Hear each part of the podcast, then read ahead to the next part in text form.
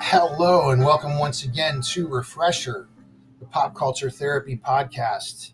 I'm Chris Levine and I will be your host again this time around. This is episode twenty-six. Can you believe that? Episode twenty-six in our series called Psychology on Vinyl, where we try to understand both the subtle and blatant psychology behind and within famous records. I've mentioned before that because you are the audience that you are, I never have to pander to silliness in getting listens. In other words, no clickbait, no pretending to like things that I don't like to get bigger numbers, essentially no selling out. Now, if you don't believe me, this show may prove it to you. To most people, today's record is an unheard, buried, and unknown album.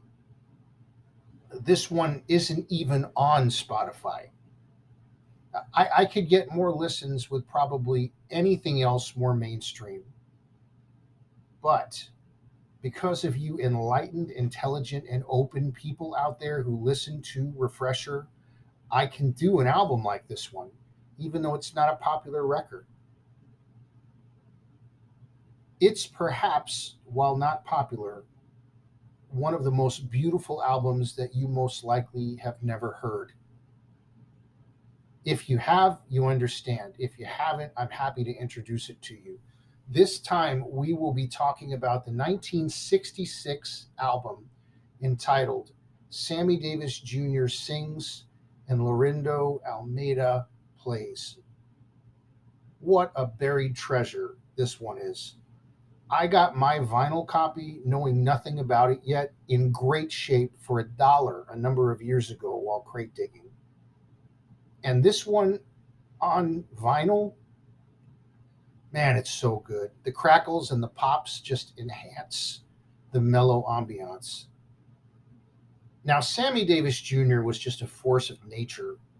Long before Prince, this man would sing, play numerous instruments, dance, and just hold his audience in the palm of his hand. I once watched an old video of the Rat Pack in Las Vegas, and while I enjoyed all of them live, Davis was just jaw-dropping. Uh, it, it just was unbelievable. But, but on this record, he's just all voice. No show-stopping moves with horn blasts, no getting behind the drums, playing. It's his glorious voice with guitarist Laurindo Almeida effortlessly embellishing his voice with impossibly smooth acoustic guitar. Now, Almeida was literally one of the pioneers and a groundbreaker in the creation of what you and I know as Bossa Nova. Self-taught, this Brazilian guitarist went on to be nominated for sixteen Grammys, and he won five of them. This music, to me, it's the equivalent of getting a neck and a shoulder massage. The chosen songs by those two to record really are just perfectly picked by a singer who could sing them with total freeness of speech. I'll explain as we go. Let's get into this record. Now, the first track is called Here's That Rainy Day. It's a sad one, but Davis' delivery makes you relate to the lyrics as opposed to sounding like he's just whining or complaining. It, it's, it's from his heart. You can hear it. And the acoustic guitar with it helps it completely in this direction similarly. Here's some lyrics. Maybe I should have saved those leftover dreams. Funny, but here's that rainy day. Here's that rainy day they told me about, and I laughed at the thought that it might turn out this way. Where is that worn-out wish that I threw aside? after it brought my love so near. Funny how love becomes a cold, rainy day.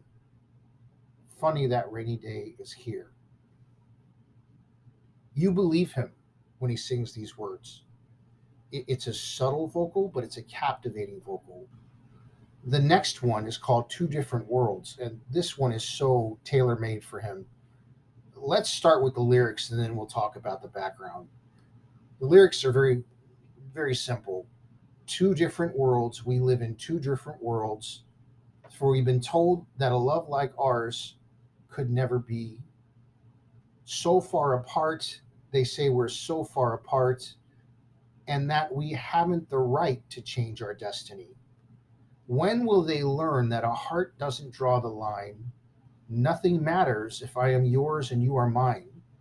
Two different worlds, we live in two different worlds, but we will show them as we walk together in the sun that our two different worlds are one.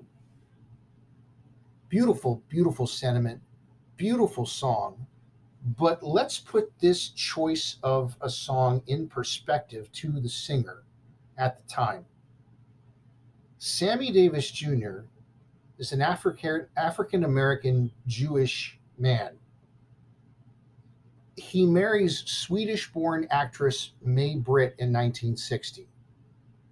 Now, in nineteen sixty, do the sociological math on that one.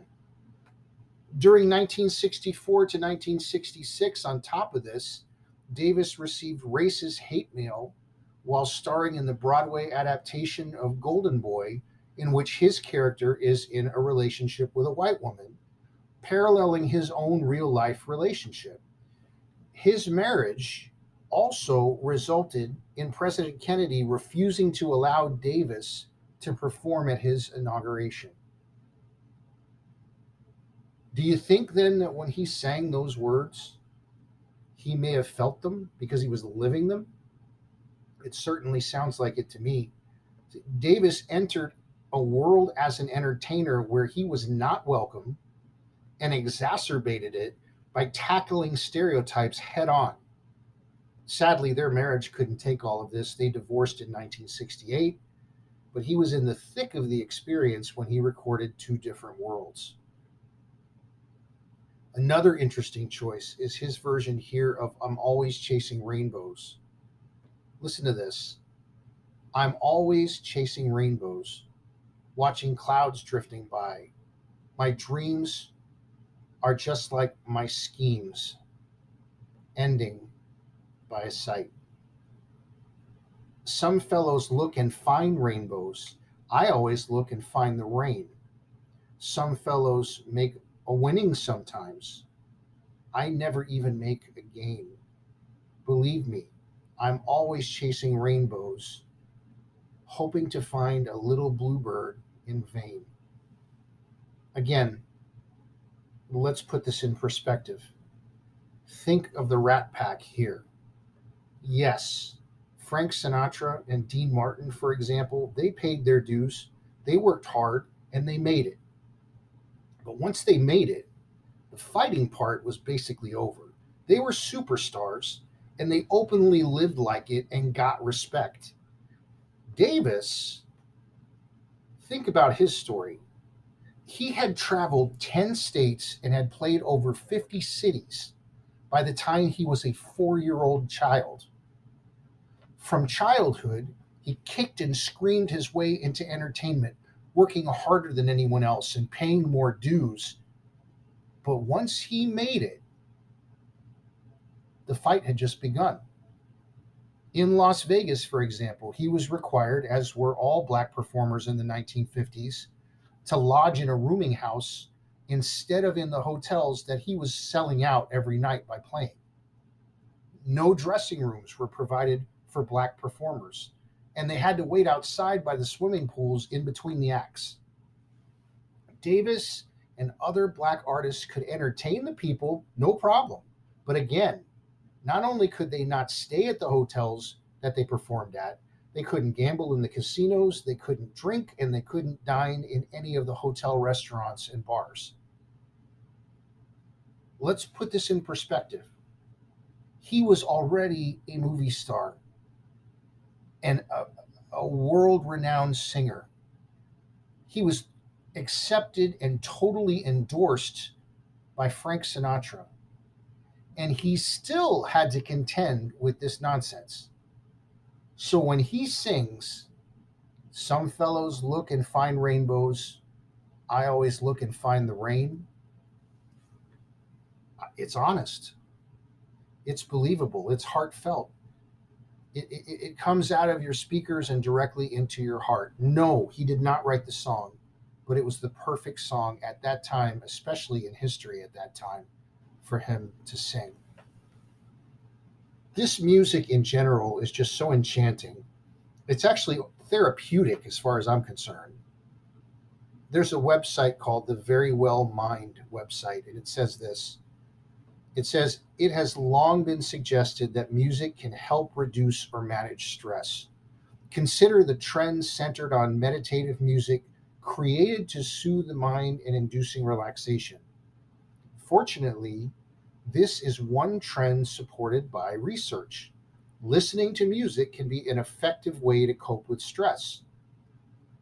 In one two thousand thirteen study, uh, participants took part in one of three conditions before being exposed to a stressor and then taking a psychosocial stress test. Some participants listened to relaxing music, others listened to the sound of rippling water, and the, re- the rest of them didn't have any auditory stimulation. The results? Well, the results suggested that listening to music had an impact on the human stress response, particularly the nervous system. Those who had listened to music tended to recover more quickly than those who didn't following a stressor. This, to me, is the perfect record for this study. It's impactful, it's powerful, but it's soft. It's a textbook placed on a pillow. If you have never heard this record, you really should. To some, since the formula of vocal and guitar doesn't change throughout, they may feel it all sounds the same. I don't feel that way. To me, It's it's like when two people have a number of kids, you'll see traits of both parents there, but each child is unique and their own person. These songs are like children. They obviously came from the same place, the same two people, but they're all unique and they have their own personalities. Davis was once quoted as saying this, "My talent was always the weapon, the power, the way for me to fight. It was the one way I might hope to affect a man's thinking." In my book, this album is proof of that, and I recommend it to you wholeheartedly. We have once again arrived at the time on Refresher when we present you with a Spotify playlist. And for this Psychology on Vinyl series, the subject matter is the playlist itself. But guess what, guys? This time, I can't. It's not on Spotify, as I mentioned before. But it is on YouTube. So I would take the next chance that you have and check it out there. Find a comfortable place to lay down or to sit, to close your eyes and to enjoy Sammy Davis Junior sings and Laurindo Almeida plays. Here's the track list. Here's That Rainy Day, followed by Two Different Worlds, The Shadow of Your Smile, Where Is Love, Every Time We Say Goodbye, I'm Always Chasing Rainbows, We'll Be Together Again, Joey, Joey, Joey, The Folks Who Live on the Hill, and the Kurt Vile song, Speak Low. That is our new playlist. Again, Sammy Davis Junior sings and Laurindo Almeida plays. We'd like to welcome some new listeners to our little show. Our latest demographic report shows that we now have listeners in Chelmsford, Massachusetts. We're so happy you're here. Thank you for listening and welcome to Refresher. And for everyone, this show simply would not exist without you. If you could all do me a favor, please continue to pass this podcast along to your friends. Also, if you'd like to help keep this podcast stay up and running, if you would like, you can make a small monthly contribution. Just see the Support This Podcast link under the episode description. You can also check out our website for all things Refresher at refresher podcast dot yola site dot com for Refresher gear, as well as any of the books that I've written or links to our friends, friends of the show, like the terrific people at leafy dot com, L E A F V E dot com. We have our friends at Design Craft out of New York. And of course, the Managing Expectations Podcast. So find all that fun stuff by going on our website at refresher podcast dot yola site dot com. As always, the music that begins and ends this podcast is by the band Dive. The song is called A Day Late, and it was written by none other than Mister John Viafuerte. Until next time, this is Chris Levine for Refresher, the Pop Culture Therapy Podcast. Everyone, please take care and do yourself a favor, and remember that there's a big difference between worry and concern. We'll see you next time.